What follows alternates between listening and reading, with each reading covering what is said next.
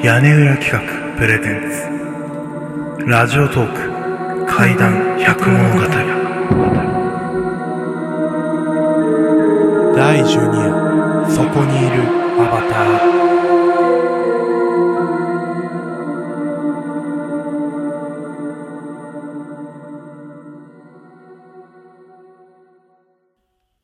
これはとある有名なテレビ番組でとあるグラビアアイドルが体験したという恐怖体験です。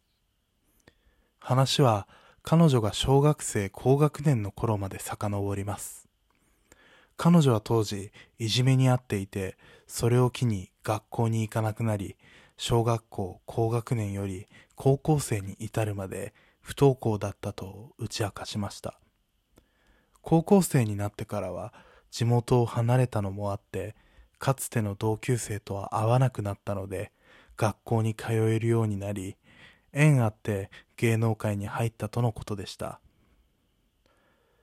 中学校の頃、彼女は家で過ごしている空き時間に当時流行っていたアメーバピグを使い、インターネットで知り合った友達と交流をしていたそうです。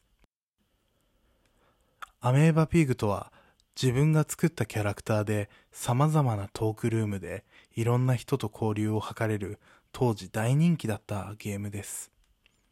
彼女と友達はいつも決まった部屋でチャットをしていました。そこで当時から疑問に思っていたことがあったのです。一体だけ初期のアバターで四六時中定位置から全く動かないユーザーがいたのです。友達はこういう仕様なんじゃない？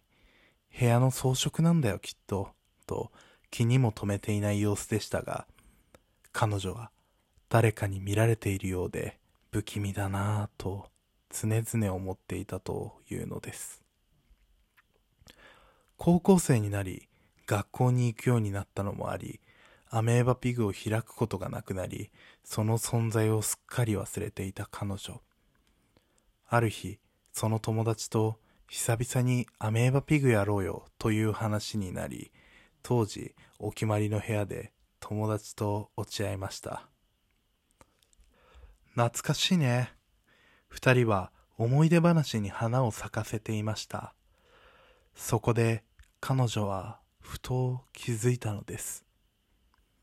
このアバターまだいるんだ。やっぱり仕様のキャラクターなのかな。